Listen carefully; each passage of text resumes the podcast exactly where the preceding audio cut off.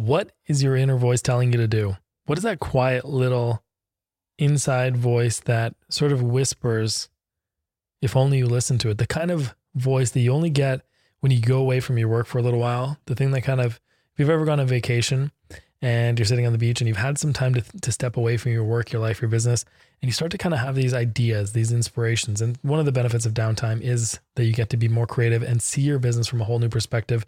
Different parts of your brain fire and give you new inspirations to work from. And if you're really paying attention there's a quiet inner voice that tells you something. It almost whispers in your ear. And I'm a big believer in listening to that. And I don't think you can do it when you're fully in your work. I think you need that combination of stepping away from your work and stepping back into it. And, you know, even having a, a baby a couple weeks ago, and I took a couple weeks off work after after she was born just to sort of have uh, or off my advisory calls. I still took emails and and whatnot just so that I could keep my clients uh, fully up to speed and, and help them where they needed to, although it was pretty quiet, thankfully that being said, I had time. I had time to think and I had time to step away. I've also stopped writing daily, which I'm kind of missing, and I might come back in some form to it or or something. But what this has done though is it's actually important. It's freed up more of my time to think and given me renewed perspective on my business and, and sort of the hunches and, and the ideas that I have.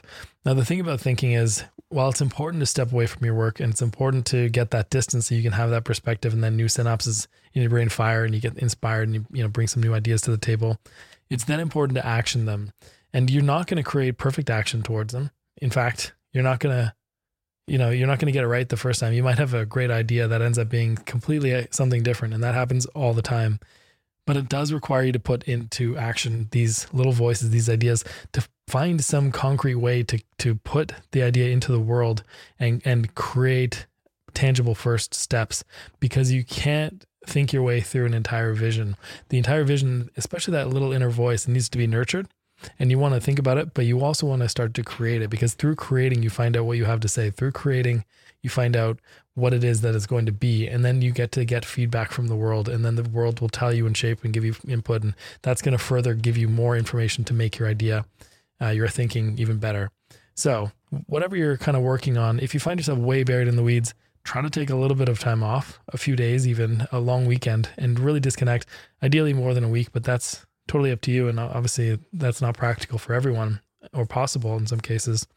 But if you can get a step back and really just sort of, and even if you can't, listening to that quiet inner voice, the thing that's saying this is what's right for you, even if, and especially if, but even if it's not practical on paper, even if it's not the logical direction for you to go in. And sometimes when you're creating a, a business or an idea, it's quite niche, it's quite particular. But it's that particular stuff that really resonates. And maybe no one knows, no one you know, or no one who knows you would really resonate with this sort of niche idea, or niche inspiration that you have. But, you, but by creating it, you start to form you start to form it so that it becomes more tangible, but you also start to attract people to it. So I, I, this is really just imploring you to, you know, when you're finding yourself disconnected from that inner voice, from that inspiring little nudge that you get, then it might be time to step away from your work for, uh, you know, a week or so if you can. And again, having done that for a couple weeks, that's great. Uh, me stopping writing for two weeks has really helped me think about, well, what is important? What is the voicing style and communication that I want to put out there?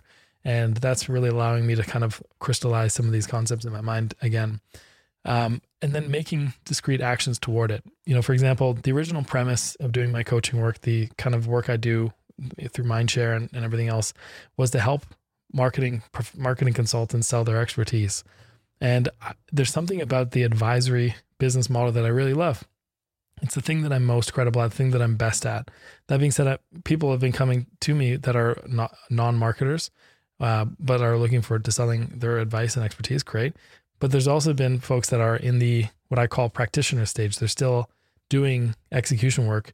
And I work and interact with, and I've gone through that process of doing execution work for years. For, you know, for 20 years, I've been building websites and freelancing for a decade, and I ran an agency and all that stuff. That that work is really valuable, eh, but it's completely different than selling advisory services. So now I'm thinking, you know, how do I my my instinct is telling me that I need to go deeper on the advisory stuff. How do you sell your expertise and not your hands and stick with that and create a silo, not a silo, but create an environment where that's all that it's about. And then really think about as well separately in addition, what does the practitioner's world look like? What does it need to to be in order to serve those that are in the trenches doing execution work every day. So my mind is telling me that I want to start kind of creating these segments and and then services and products. And maybe there's going to be overlap. Maybe someone who's doing execution work today, who's maybe a freelancer, wants to become a micro agency and start to outsource more work and kind of create leverage in their business. Maybe they're also interested in doing advisory work, and that's fine. They can join both content uh, pillars or, or consume both. And, and, you know, it's always good as well to be exposed to a few steps ahead in case that's something you eventually want to do. But I also want to create an environment that feels hyper specialized and hyper focused for the people who are where they are today on based on their goals that they have now. Now, the, the premise and the through line of all this, and this is where just my thinking is coming from. So this is this is the inner voice that's that's sort of talking to me a little bit. The through line of all of this is how do you create more leverage around your expertise, not your hands. So on the practitioner side, that still means taking these templates, tools, processes, systems, and selling them and making that part of your service. Maybe even adding a call. Like I would love it if graphic designers would sell you an hour and a half of their time where they could design a logo with you together. Because I would guarantee you, you get great work done. And even if it was a thousand dollars an hour, I guarantee you, you know, a good designer can help create something that's really aligned with what what the what the client wants very quickly. And I bet you that could be a whole service in and of itself. So I think advisory, or at least access to your thinking in a live real setting, even if your hand is still on the keyboard or the mouse and you're designing something, is still a valuable thing. So I think there's lots of ways to create a higher ROI situation for everyone by leveraging your expertise, by not just thinking in traditional ways of selling time for money, uh, so that's sort of the through line with everything that I do. But my inner voice is telling me that I want to go deeper on advisory work. And does advisory work also mean education work, training, and that sort of thing? In some ways, maybe. In some ways, not. Maybe that's another thing altogether. I've always said, you know, do, lead, advise, teach is kind of the pillars. Um, and you know, doing would be as a freelancer, leading would be as a micro agency, advising as an advisor, and then teaching as a standalone thing. And teaching may encompass selling courses, subscriptions, all kinds of stuff, content, uh, frankly. So I don't know. So, but right now, the two big buckets are advisory and practitioner execution work. And how do I deliver for them in discrete ways? And then, you know, at some point, I have to say, well, can I help both audiences? Can I help that whole spectrum? Can I help that whole life cycle of a marketer from freelancer to micro agency, advisor, educator? And how, you know, do they need to be discrete, separate things? My my hunch is they do, but we'll see. The feedback I've gotten is the opposite that the people have enjoyed working in a collaborative environment with practitioners and advisors, as I'm starting to call them. Uh, that being said, I gotta follow the gut, gotta gotta follow the instinct. So I'm just gonna kind of see where all this stuff goes. But I really want to implore you that one, if you don't have that inner voice working for you, if you don't have that creative inspiration striking, try to take some time away from your work, at least for a little bit, and let your mind just wander and do other things. Go on a bike ride, go on hikes, go on vacation, whatever you can do to get away from your work, even if it's for a day, an afternoon, a week, a weekend, whatever. Listen to your voice, tap into that again, and then put it into action and create something concrete and then see what happens because you can't think your way out of a situation. And no matter how confusing or complex or uncertain the questions you may have are, you have to action that. But the best way to action it and the best way to think about things is from a slightly detached and slightly removed perspective. And the best way to do that is to literally remove yourself from your office, your desk, your work for a bit, and then see where that, see what begins to percolate in your mind. And again, I've had the benefit of, you know, having a baby, stepping away from my, my calls. So I didn't have any calls. I was just kind of responding to emails and also um, just having that free time and also not writing daily, which has allowed me to think more deeply about what message do I want to put out in the world? Who am I serving? how am I serving? How am I segmenting and organizing those people so that everyone feels particularly cared for, not just lumped in as like, you can't help everyone do all things, but you can certainly make experiences more specific to a target audience by really thinking about what are the particular needs within the group that I serve. And that doesn't mean you can you have to exclude anyone. It just needs you just need to think about well what are the different segments of people that I help and how do I create products, services, offers, content around the specific type of people that I help because they have very specific needs, and you want to be a walking specific rather than a you know a, a wandering generality, and that's the main thing. So, just want to leave that with you. Feeling inspired a little bit, taking time away really helps.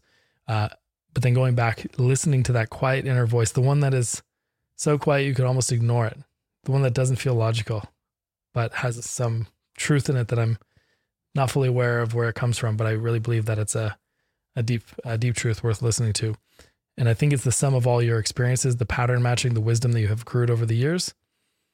Uh, of course, get advice if you need it, but listen to that inner voice, shape it, put it to paper, start writing about it, create something outside of your head, something tangible, and then seeing where it goes and seeing where the feedback, seeing what the feedback is after you've put it out in the world, uh, or even noticing how you feel when you start to create content or create thinking or or rewriting down or making real these ideas. See how you're feeling, follow it, because inspiration is a non uh, is an expiring resource, and you have to capture it and capitalize on it when you have it. And uh, the best way to get it is to step away from work for work for a bit. So hope this helps. Just wanted to share this with you.